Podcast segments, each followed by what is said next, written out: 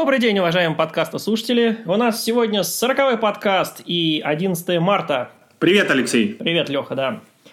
Ну что ж, какие у нас интересные новости на сегодняшний день скопились? Здорово, слушай, Лех, что вирус COVID-19 не передается по проводам, и потому что то тут, то там новости об отмене различных мероприятий и больших конференций, и маленьких.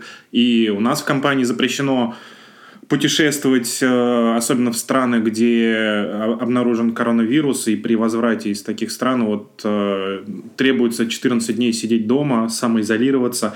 И вообще такое ощущение, что абсолютно всех затронула эта болячка, и в этой связи очень интересная новость. Например, по-новому взглянули на End-User Computing, и даже IDC издал отчет, в котором проанализировал рынок смартфонов э, в России. Отчет так и называется, что, э, вернее, даже как, а, ну он называется Huawei Leader э, Russian Smartphone Market, но в этом же отчете указано, что Huawei тоже ожидает снижения количества продаж телефонов, и все это связано с тем, что не хватает производственных мощностей, ограничения при пересечении границ, и вот это вот все, связанное с коронавирусом, э, приводит к тому, что э, ну, будет падение продаж. Да и вообще очень многие компании говорят о том, что э, будет снижение продаж, которые связаны с тем, что проседание производства оборудования в целом, задержки в поставках, в поставках серверов, телефонов, десктопов.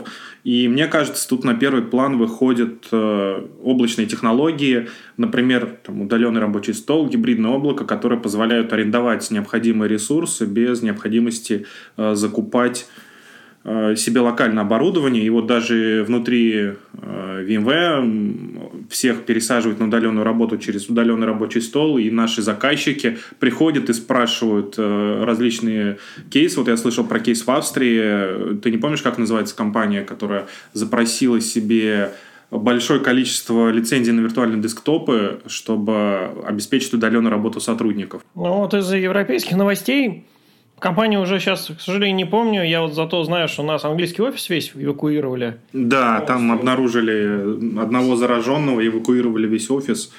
Родственника, да, кого-то из, из, из сотрудников. В связи с этим весь офис эвакуировали, пересадили на удаленную работу через VDI-системы, через удаленный доступ.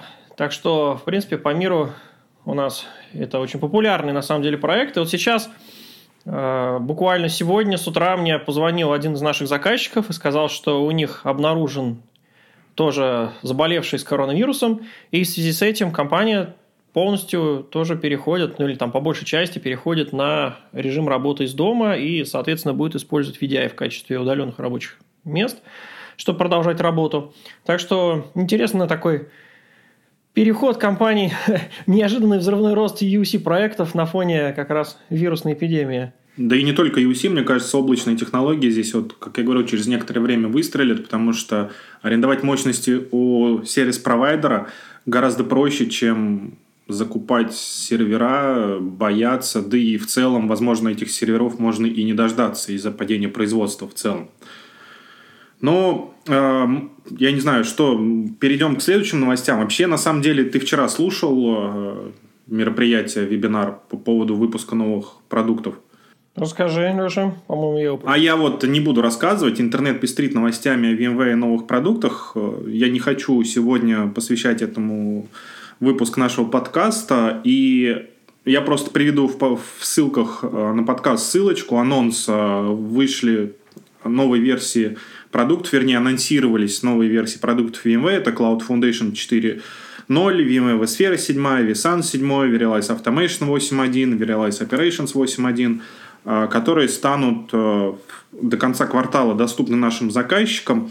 Но эти темы мы оставим э, для других наших подкастов. А сегодня я скорее поговорю про другие вещи, связанные с и разработкой, в принципе, такой небольшой обзор прессы сделаю. Мне понравилось, что вот раз уж мы начали говорить об облаках и возникли вопросы о том, как в эти самые облака переехать, Э, утилита Cloud Availability, которая изначально предназначалась для переноса и восстановления, ну, миграции данных между облаками, вот вышла версия 3.5, которая стала сертифицирована для миграции с устаревших версий в сферы 5.5 в облако, в облако одного из наших партнеров – и для того, чтобы научиться пользоваться этим и посмотреть, как это выглядит, вышел ряд роликов, видеороликов с пошаговыми гайдами о том, как э, вообще эту штуку установить, настроить, э, как спланировать, как мигрировать нагрузки, как сконфигурировать. Ну и вообще все связано вот с э, такой миграцией. То есть здесь э, на, изначально предполагалось, что вот vCloud Availability позволит обеспечить э, disaster recovery, то есть защиту инфраструктурных нагрузок каких-то и так далее, то теперь вот по-другому взглянули на это и используют для того, чтобы мигрировать с устаревших и уже не поддерживаемых версий платформы виртуализации на более новые и переехать в облака, и в том числе это сейчас тоже достаточно актуальной темой является. А, из другого мне а, на глаза попалась а, статья о том, как живут современные приложения в гибридном облаке. И эта статья вела на документ, который называется «Пример а, построения такого приложения и как вообще в будущем будут строиться приложения и с точки зрения инфраструктуры, и с точки зрения самих приложений. И это PDF на сайте VMware, который описывает эти основные моменты, связанные с облаком и составом современных приложений, из чего оно состоит, потому что на это все больше и больше будут обращать внимание. А, и, естественно, эту PDF мы тоже приложим. А, и вторая интересная PDF-ка, а, документ целый, который называется «Модернизация приложений в мультиоблачном мире», а, который вообще с этим месседжем выступал как раз Пэт Гелсингер, что будет в будущем, в течение... Вот помнишь, мы с тобой несколько раз уже говорили про прогнозы какие-то, и вот с точки зрения приложений тоже все будет очень сильно меняться – и в будущем будут меняться само построение приложений, микросервисы уже достаточно плотно вошли в нашу жизнь, э, но сами приложения по себе, они не просто так работают, они работают на базе какой-то инфраструктуры. И вот как построить инфраструктуру, связанную с этими приложениями, как это правильно сделать, э, какие вообще тренды в мире разработки, а, как, в принципе, растут публичные облака и что предоставляют публичные облака с точки зрения приложений. А, и вообще был проведен опрос заказчиков, рассматривают ли они трансформацию приложений, хотят ли они мигрировать в облако, внедряют ли они DevOps у себя. А, и вот достаточно большое количество заказчиков обратило внимание на то, что они хотят трансформировать приложение, потому что очень часто используются большие монолиты, которые хотят разбить на те самые микросервисы, выделить из них какие-то части, которые позволят более гибче и более быстро развиваться сервисом компании, сервисом как внутренним, так и внешним. Ну и вот этим всем вопросам посвящена, посвящен этот документ, в котором э, рассказывается и о преимуществах облачной среды, какие там челленджи ждут в облачной среде, ну и, собственно, что с этим э, всем делать. Насколько вообще это трудоемко, как ты думаешь, Леш? Это же фактически переписать приложение, которое работало вроде как годами, которое считается работает не трогай. И зачастую переписывание приложения – это проект, который ничего нового не приносит. Ну, здесь а, на самом деле, мне кажется, это двояко. С одной стороны, конечно, если тупо в лоб смотреть, это не приносит. С другой стороны, большие монолитные приложения не позволяют э, быстрее реагировать на потребности заказчиков как внутренних, так и внешних, повторюсь, и не позволяют быстро менять само приложение, потому что многие компании сейчас э, дерутся за рынок, э, и опять же за счет того, что быстрее выпускают какие-то сервисы. А если взять какое-то старое большое приложение, которое не умеет подстраиваться под современную такую среду, то, ну, то просто можно проиграть в этой гонке.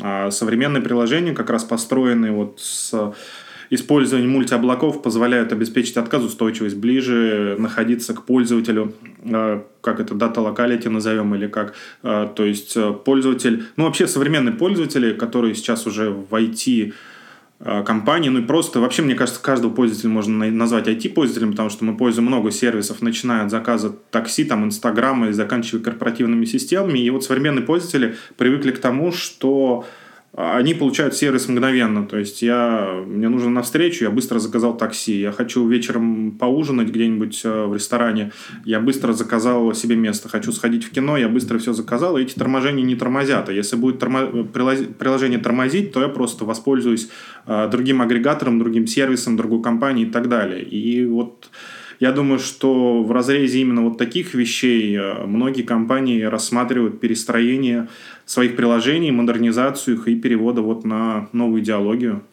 Наверное, ну, да, так что, скажем. Чтобы можно было зарядить по команде разработчиков на каждый модуль приложение по отдельности.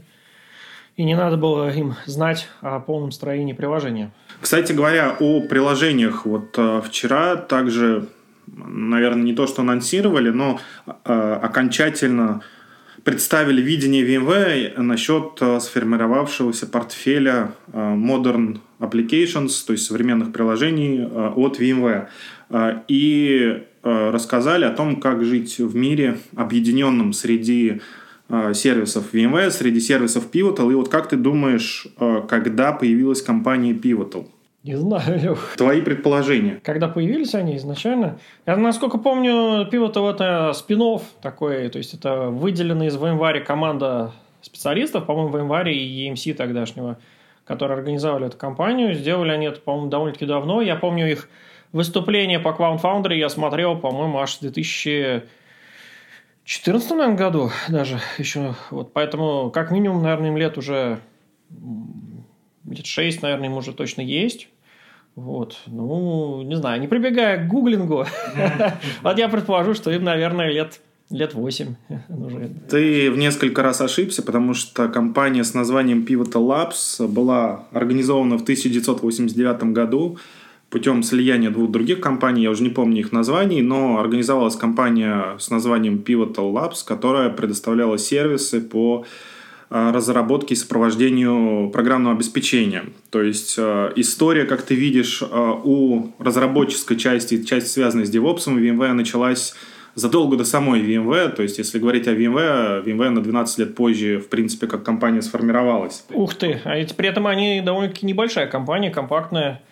То есть они на рынке они не очень себя проявляли, проявлялись. Ну, смотри, вот здесь опять же тоже двояко проявляли себя очень или не очень. В э, какой основной из продуктов компании Pivotal ты знаешь? Слушай, после недавнего нашего визита коллеги я знаю про Green Plum, про баз данных, которая не сильно там отстает от Oracle и от там, известных нам от, от Teradata. Да, смотри, здесь тоже тогда, вот у меня такая историческая справка вообще, в принципе, откуда взялось Pivotal и почему VMware сейчас приобрела Pivotal. А, в 1996 году появился продукт, который назывался PostgreSQL. А, если говорить о текущем положении на рынке, то PostgreSQL – это open source база данных, а, реляционная база данных, которая является а, первый в топах в списке open source баз данных и второй в списке вообще баз данных, то есть она проигрывает базе данных Oracle. Соответственно, это достаточно популярная и распространенная база данных, а благодаря тому, что это open source, очень много государственных заказчиков любят эту базу данных.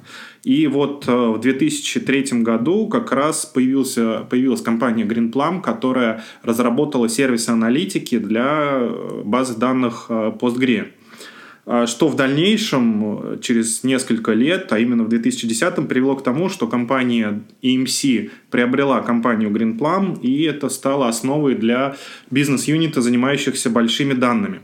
Но вернувшись к одному из основных а, продуктов для разработчиков у Pivotal, вот ты помнишь такую шутку? Ходит в стрингах, ходит на спринге. Вот в 2003 году с, появлением компании GreenPlum появилась сообщество разработчиков, которые стали разрабатывать Spring Framework, который потом стал называться Spring Source, а, и там, потом просто Spring. И вот в 2009 году компания VMware приобрела компанию Spring Source с разработчиками. Но а, поскольку это изначально был open source, то разработчики, они как бы разрабатывали open source часть. И вот эти все разработчики, я уж не очень понял эту ситуацию, но они были наняты, или из-за вот этих open source разработчиков была организована компания Spring Source, которая приобрела VMware. А, но продолжая заниматься open source частью, VMware стал предоставлять сервисы по внедрению, по аналитике, по разработке, по помощи в разработке приложений, связанных со Spring Source. Spring Source это вообще а, фреймворк для Java, а, то есть для написания приложений на Java, который совместим с современными языками программирования, которые базируются на Java Virtual Machine, там, такими как Kotlin, такими как Scala и другими популярными в текущем мире языками. Ну и, соответственно, они работают вот на базе Java приложений. Вообще, вот мне, мне было удивительно, с одной стороны, все ругают э, именно Java, э, но скорее реализацию Java изначальной, потому что сейчас это Java имеет очень большое распространение среди заказчиков, ну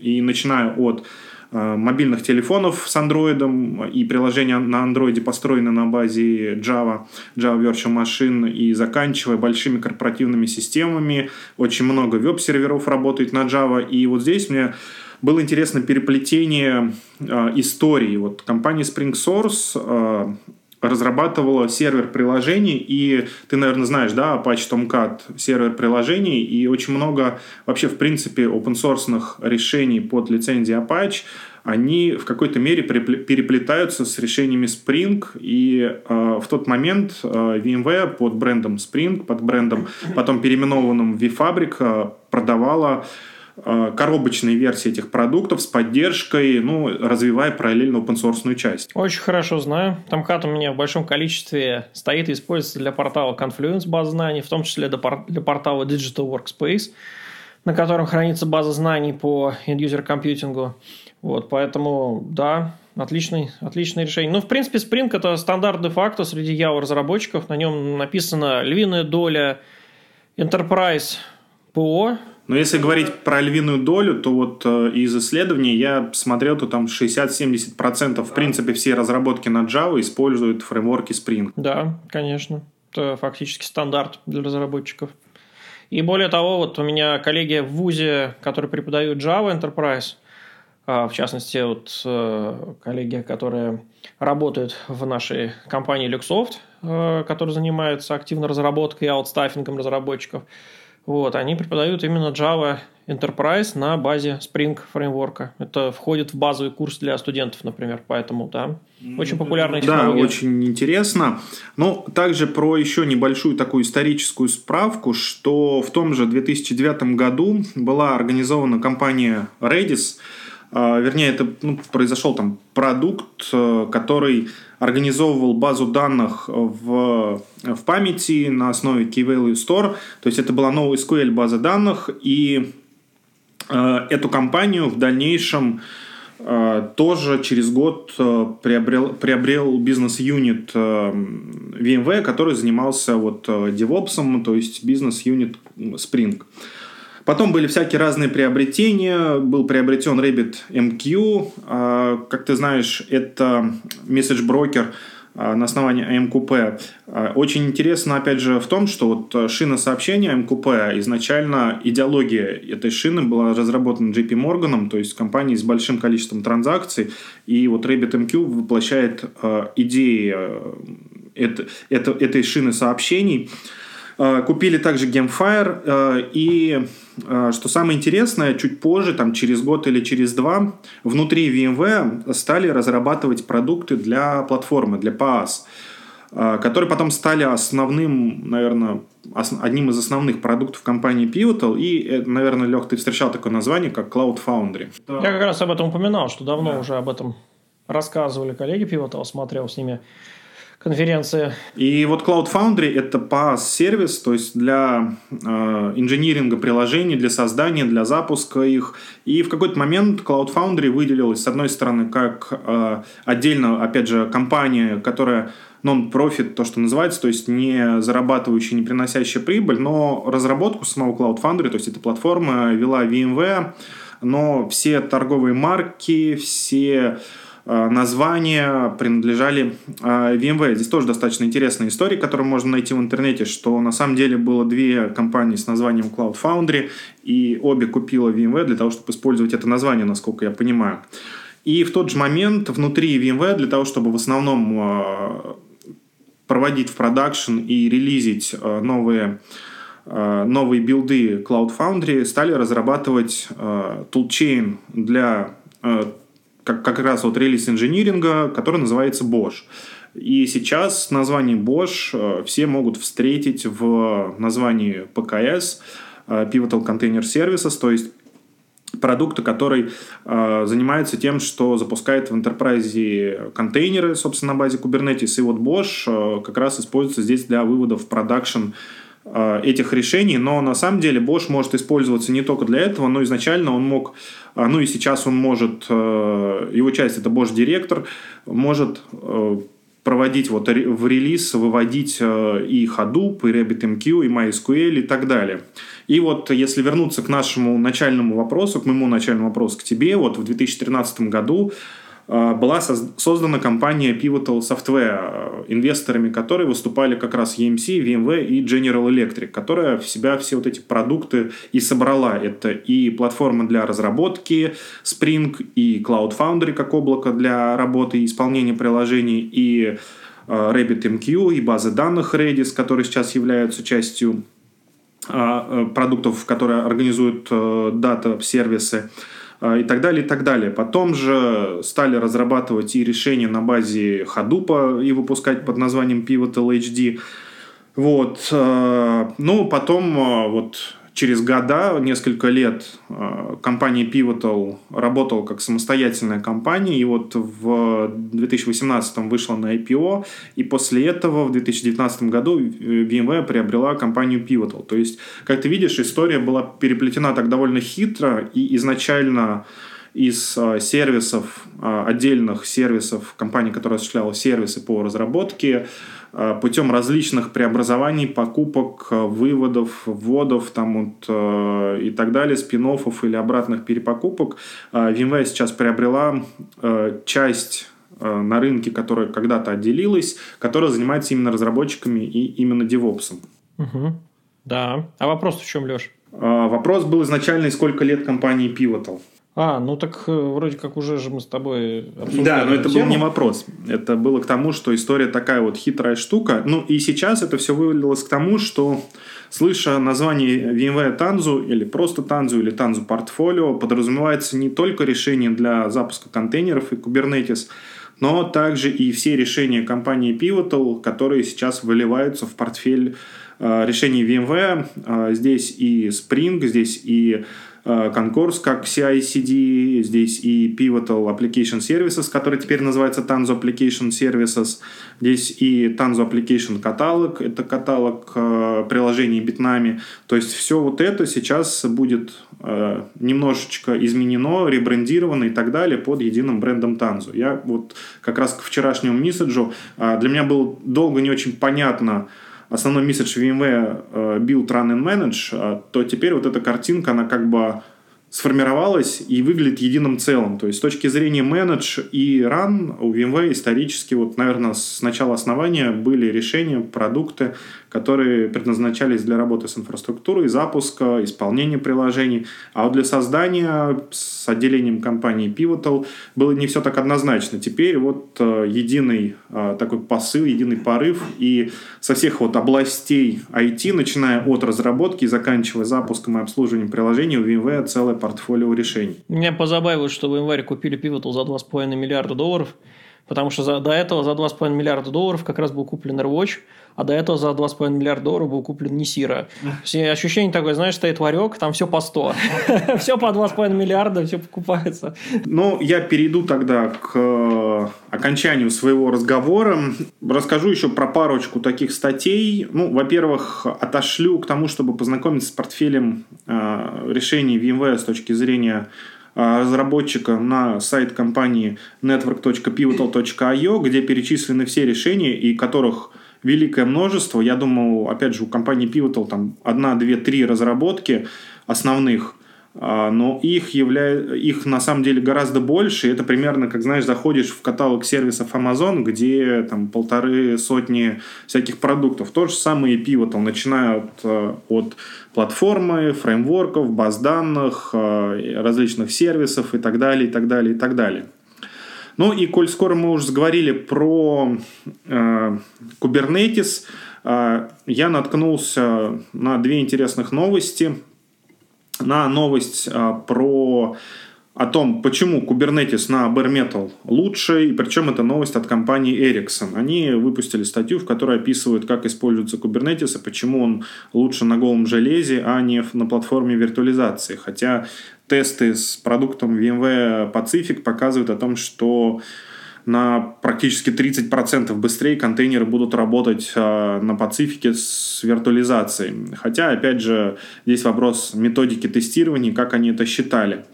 А, ну и связанная с разработкой э, вторая новость, э, говорящая о том, что Spotify э, отправил open source модуль для Kubeflow, чтобы Terraform модуль для Kubeflow для того, чтобы обеспечивать пайплайны для machine learning -а. То есть они активно этим пользуются для data препроцессинга, для трансформации фич различных, для моделирования, для тренинга модели для обслуживания модели. И вот они все вот это а, выпустили в open source. Теперь каждый может скачать и попробовать э, эти модули для автоматизации вот э, пайплайнов, именно связанных с machine learning -ом. Ну и, наверное, последнее, что мне осталось сказать, это о том, что сформировалось расписание э, вебинаров, расписание вебинаров VMware по различным темам. Первый из вебинаров должен будет пройти 17 марта про видение и стратегию компании VMware, про начинающий, это начинающий, там, открывающий такой вебинар. А, ссылочку к подкастам я приложу. Вебинаров на самом деле достаточно много, больше 20 по различным темам. Ну и здесь я передаю слово тебе.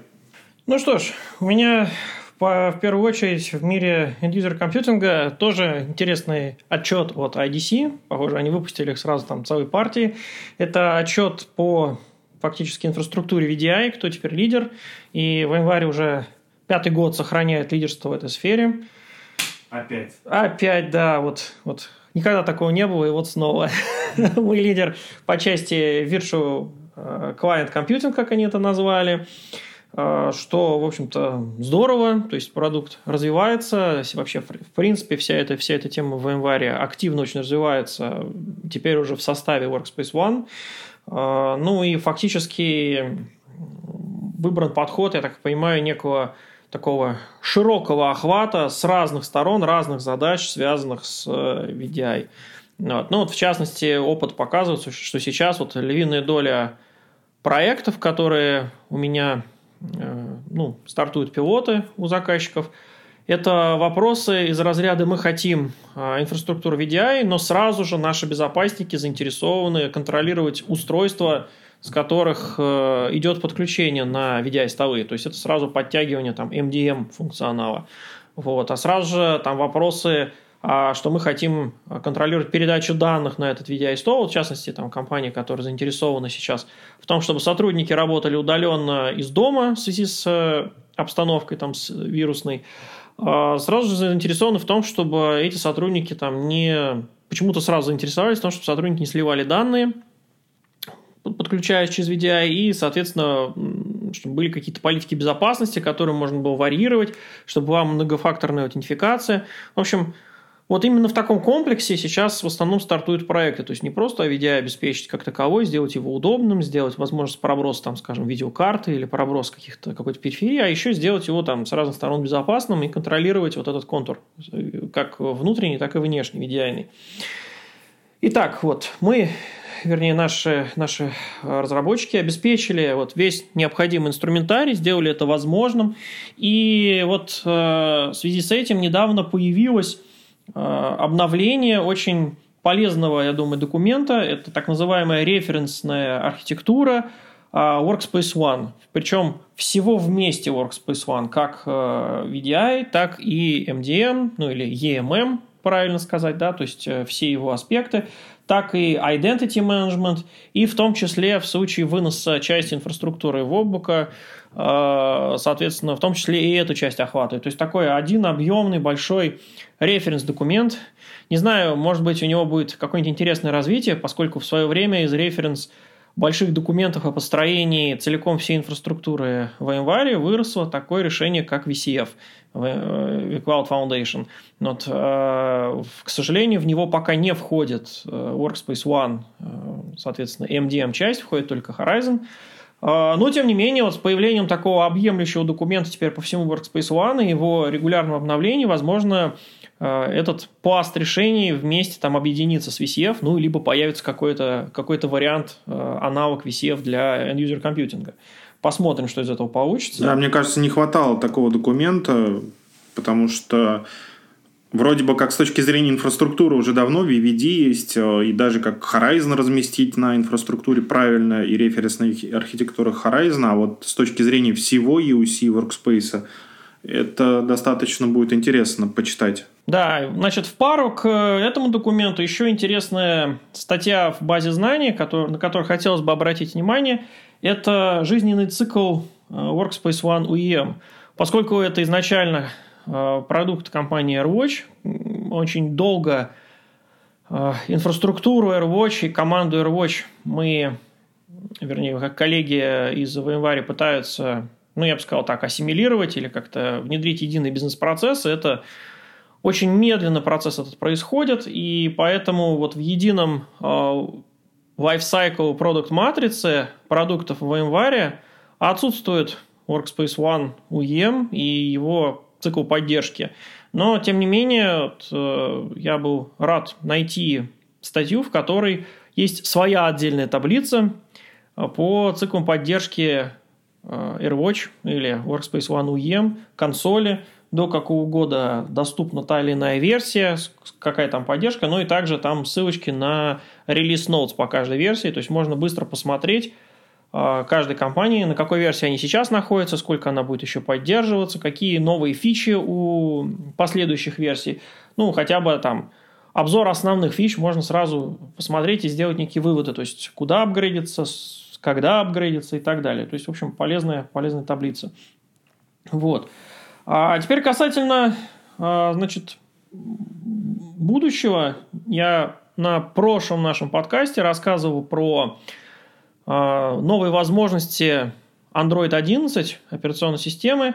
Ну и сейчас вот э, появилась статья, как в свое время перед выходом новой версии iOS 13 у VMware появлялась статья «Как мы готовимся к iOS 13», и там детальное описание всего, что поддерживает, поддерживается, что сделано и что будет сделано там, в преддверии выхода новой операционной системы. Точно то же самое появилась статья под названием «Как мы готовимся к Android 11», и там перечисление всех э, новшеств со стороны Google, которые вводятся, и как они будут поддерживаться на стороне Workspace ONE – а, что уже сделано, что планируется, что Google обещал и, и что мы ждем от них. Вот, вот эти все новшества, они там разбираются, и, конечно же, эта статья динамически обновляется постоянно, то есть и, там по мере внесения каких-то изменений со стороны Google или VMware, там все это появляется. Вот. Интересно, что, вот, а, как я уже говорил на прошлом подкасте, что значит, вносятся некоторые удобства и четкое более разделение у режима Work Profile в случае с Android 11, Android for Enterprise управлением. Но также вот э, стало известно, что э, помимо такого четкого разделения, также дополнительно вносится ряд ограничений, касающихся приватности данных пользователей э, при использовании Android for Enterprise в режиме Corporate Owned – и personally enabled, соответственно, устройство, то есть COPE режим, это альтернатива BYOD режиму, то есть когда у нас компания владеет устройством, диктует на нем политики безопасности, но при этом устройство выдается компании пользователю, и пользователь занимается инициацией устройства изначальной, и пользователь имеет право Э, ставить ряд приложений, помимо уже установленных предложенных компаний, ставить э, по своему выбору. Соответственно, у пользователя в такой ситуации появляются ну, вот эти самые приложения, которые он использует, и там есть какие-то персональные данные, и вот в случае, когда это вот совместно у него в таком вот виде все есть, а, персональные данные остаются персональными данными, и несмотря на то, что компания владеет устройством, имеет право диктовать там политики безопасности и в общем-то, делать так называемые проверки, там, compliance-чеки, в случае, если компания через вот эти проверки получает персональные данные пользователя, то по законодательству, скажем, европейскому, по GDPR, компания в таком случае будет нести ответственность за свои действия. Поэтому, вот как э, западные коллеги рассказывают, целая проблема, допустим, э, подключиться удаленно к рабочему столу на андроиде или на айфоне у пользователя, чтобы что-то там посмотреть и помочь ему, потому что есть риск того, что в этот момент на телефоне или на планшете будет открыто что-то, там какой-то документ, который является персональным, и в случае подключения техподдержки в этот момент пользователь может подать жалобу и, в общем-то, предъявить компании иск за то, что они нарушили его приватность. Вот Google пошла здесь, ну, скажем так, навстречу вот, вот этой непростой, скажем так, э, ситуации, и э, четко разделила, что входит в персональные данные у пользователя в случае режима corporate owned – Э, что в компании имеют право собирать через API операционной системы. Ну и вот такой блог о том, как это все будет выглядеть. Ну, приблизительно, конечно, пока, но тем не менее уже э, выпущен. Ну и плюс там со ссылкой на разработческие ресурсы, где можно уже более подробно почитать, как это работает. Мы с тобой, по-моему, уже обсуждали, но как-то очень интересно получается, что сначала девайсы были неуправляемыми, потом решили, что ими надо управлять, а теперь куча сложностей с этим связанных на мой взгляд, гораздо проще иметь одно, один девайс корпоративный, а второй личный в таких условиях, потому что если все контролируется, то зачем ставить какие-то и использовать для своих личных нужд э, устройства компании, а не, а не свое личное? Ну, видимо, ситуации бывают разные. Скажем, Кому-то удобно с собой, с собой таскать там по два телефона. Вот. Иногда там, это неудобно. Вот я разные варианты перепробовал. В итоге сейчас пока остановился на том, что вот у меня как раз там устройство, которое, с одной стороны, выданное корпоративное, а с другой стороны, у меня там есть целый набор там, приложений, э, которые там, я поставил для каких-то своих личных целей. Ну, вот. ну по- по-разному бывает. Ну или как был проект у VMware виртуализация на базе ARM для телефонов. Чтобы две операционки было. Да, единственное, что там сразу все уперлось в то, что только ограниченный очень набор телефонов вообще, в принципе, мог запускать виртуальные машины, и, во-вторых, очень сильно батарейка разряжалась, поэтому перешли на вариант э, с MDM-системой. То есть, да, был, был такой посыл, был даже такой проект совместный с Samsung, с LG, насколько я помню, с Sony телефонами. Даже сохранился у меня где-то список поддерживаемых телефонов, где такая штука работает. Да что список? У меня есть такое устройство LG, причем оно работает только в LTE сети. Ну да, но это такой интересный действительно вариант. А, в общем-то, у нас есть там ряд заказчиков, которые вот активно подобные проекты пытаются провернуть но, правда, конечно, не на телефонах, а на ноутбуках. То есть из разряда, что пользователь поехал в командировку, и у него там очень скажем так, э, ненадежный, нестабильный доступ к местному там Wi-Fi в командировке, и при этом ему надо работать, и у него должен быть настроен корпоративный стол с защищенными там данными корпоративными, и, соответственно, вот это условие, когда VDI там нельзя использовать, потому что канала нет, а нужно вот при этом как-то работать. И вот есть там разные варианты, как ну, вернее так, есть вот вариант, как это можно обыграть, но он, конечно, связан с с множеством доработок, там, дополнительных настроек и так далее. В текущий момент, мне кажется, с командировками это будет мало связано в ближайшее время. Ну да, видишь.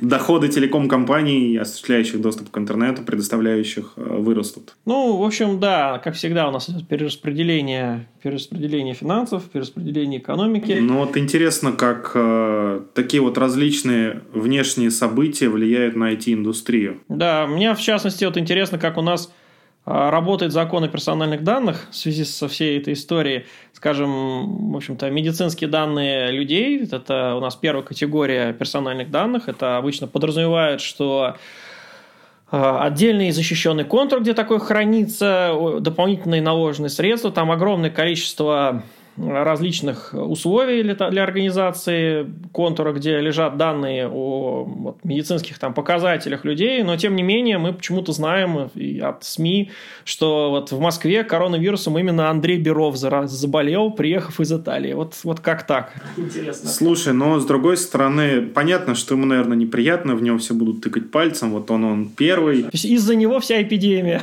С другой стороны, мне кажется, лучше быть осведомленным и знать, хотя, наверное, не стоило упоминать его имя. Так можно было просто, конечно же, с одной стороны, это просто сухая статистика, что просто вот факт э, заражения коронавирусом обнаружен в Москве. А другое дело, когда у тебя фамилия, имя, отчество там человека, конкретно когда он заразился, там прилетел, и все данные, которые, по идее, должны быть персональными данными первой категории, защищаться, храниться в каком-то банке данных. То есть это значит, ведь кто-то же обнаружил, что у него коронавирус, какая-то из московских клиник или больниц, и внезапно вот э, информация о болезни, видимо, была как это слита из этого учреждения, несмотря ни на какие персданные, никакой категории.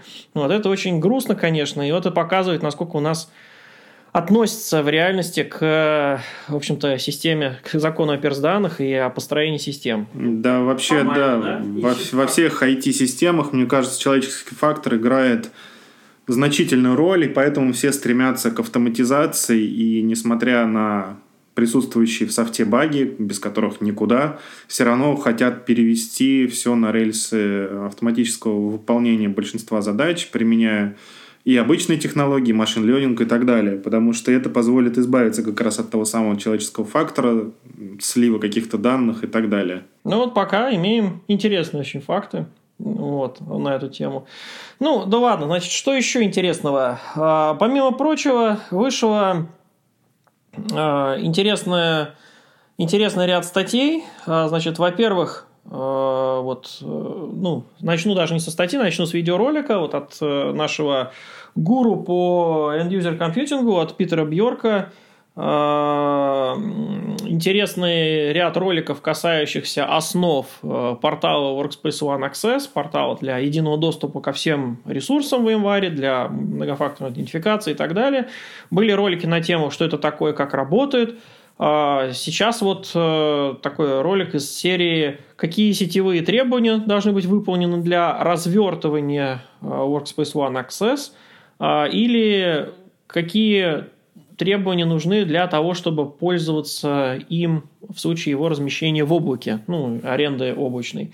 Довольно-таки интересная статья, ну, там с точки зрения протоколов, с точки зрения сетевых настроек, зачем вообще нужно открывать там множество сетевых портов, которые ему требуется, что по каждому из них будет э, передаваться. Вот эти все данные, ну, так кратко и довольно-таки бодро Питер рассказывает вот как раз э, в ролике по ссылке, которую подкаст, конечно же, прикладываю. Еще интересная статья – это обновление сертификатов в Workspace ONE. А, Значит, это больная, конечно же, тема, поэтому по поводу нее уже много раз были разные у нас с тобой, Леха, и подкасты, и я там рассказывал, и, в общем-то, всякие много блогов и так далее. Но вот здесь вот такая в базе знаний появилась собирательная статья, и там не только основные компоненты Workspace ONE UEM, не такие, такие как консоль, такие как э, службы передачи сообщений, но также и э, компоненты такие как э, шлюз к почте, э, система нотификации о приходе почтовых сообщений – консоль удаленного управления устройствами. Эти все компоненты, они тоже требуют сертификата. И сертификаты эти периодически протухают. И далее эти сертификаты нужно отзывать, нужно обновлять и так далее. На самом деле, вот э, буквально недавно вот от одного из заказчиков был вопрос из разряда, вот я смотрю на устройстве у пользователя, у него там аж 7 сертификатов уже накопилось, Э, из которых э, валидный один, как мне остальные шесть, там, допустим, убрать из списка, в принципе. Ну, вот. ну в частности, вот эту заказчик, например, используется как я выяснил, протокол SCEP для доступа к э, серверу сертификатов, который, в принципе, не умеет на уровне своей архитектуры заниматься отзывом сертификатов и хранить списки отозванных сертификатов, передавать эту информацию. Поэтому, в общем-то, ответ никак, ребят, вам нужно перейти на другую совершенно технологию, на технологию DICOM, доступа к ЦА, настроить немножко по-другому. Там действительно есть возможность настроить отзыв э, сертификатов, очистку их со стороны там, пользовательских устройств. Вот это там хотя бы поддерживается в принципе.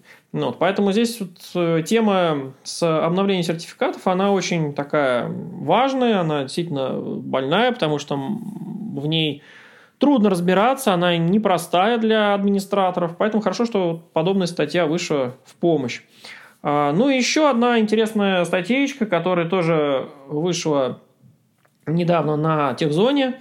А, это статья об обновлении макбуков, об обновлении операционной системы macOS, как это производится с помощью инструментария Workspace ONE UEM. То есть, э, если с Windows там все понятно, как правило, администраторам все знают о том, что есть э, у нас внутренний сервер э, Windows Update Services, да, в SUS, так называемый от Microsoft, который ставится. Дальше у нас в реестре там инициализируются соответствующие там Windows машины, которые мы хотим обновлять, нацеливаться на него. И, в общем-то, вот этот процесс а регистрации ссылки на ВСУС внутри реестра Windows, он, конечно же, может производиться внешними системами управления, такими как э, Workspace ONE. Там логика понятна. В случае с macOS опыта меньше. Там, конечно же, тоже есть сервер обновлений свой собственный, нативный от э, Apple. Но, тем не менее, опыт по распространению настроек а, об обновлении и о конфигурации вот этого всего хозяйства – это такая ну, скажем так, белое пятно у многих админов в силу того, что макбуки, как правило, в меньшем количестве в компаниях, как правило, только у топ-менеджмента, и там вот вопросы такие, они точечные, да. Но, тем не менее, э, вот статья на тему, как это можно сделать, весьма полезная, там пошаговое практически руководство, такой комикс, я бы сказал, а, со скриншотами подробными каждого шага в консоли, в системе в самой, что нужно сделать для того, чтобы это все э, настроить. Так что такая Такая вот полезная статейка. Раньше такие гайды назывались Evaluation Guide. Еще, к сожалению, нет единого стандарта, еще они назывались Reviewers Guide, поэтому для того, да, чтобы найти, потому, для того, чтобы найти, например, на Horizon, э, началось у нас, по крайней мере, в End User Computing именно с Horizon, и для того, чтобы найти статью, как его поставить пошагово с помощью картинок, приходилось сначала искать а, Horizon Reviewers Guide, потом Horizon Evaluation Guide. И раньше это был один цельный документ, сейчас его разбили на множество-множество частей из разряда а, Reviewers Guide по Horizon, как там сделать инстант-клоны, потом там Evaluation Guide по Horizon, как подготовить золотой образ, ну и так далее. То есть, э, видимо, темы стали настолько объемными, каждый из этих кусочков, что пришлось писать отдельный гайд на каждую из тем. Итак, ну у меня по новостям вроде все на сегодня. Действительно, выходили разные новые продукты, но я думаю, что это уже мы будем в следующем подкасте с тобой лишь обсуждать. Да, конечно.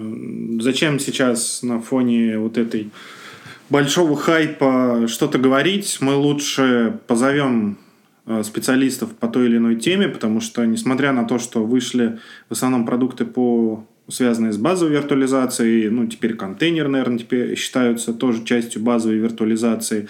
Тем не менее, портфель э, продуктов, да и даже в рамках просто сферы виртуализации уже настолько много всего есть, что одному человеку невозможно это все оценить, а мы попросим специалистов вот по разным темам раскрыть, наверное, некоторые подробности касательно той или иной технологии.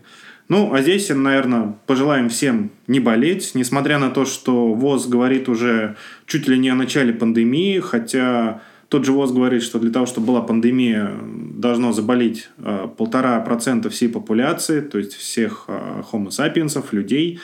Э, это число сейчас значительно ниже, но, тем не менее, современного вируса, ковида очень высокая летальность – что говорит о том, нужно чаще мыть руки и быть э, более, более аккуратными при общении с людьми. Ну что же, пока сидим дома и смотрим вебинары новые. Кстати, ссылочка на вебинары у нас же появилась, Леша. Подожди, какие вебинары? Летняя академия. Я же только Привет. сказал перед твоим рассказом, что первый вебинар пройдет 17 марта. Ну, сидим, смотрим. Ссылочку, естественно, я приложу. Ну вот, все, отлично. Вот сидим дома, смотрим вебинары. Все, не болейте, всем здоровья. Да, пока-пока.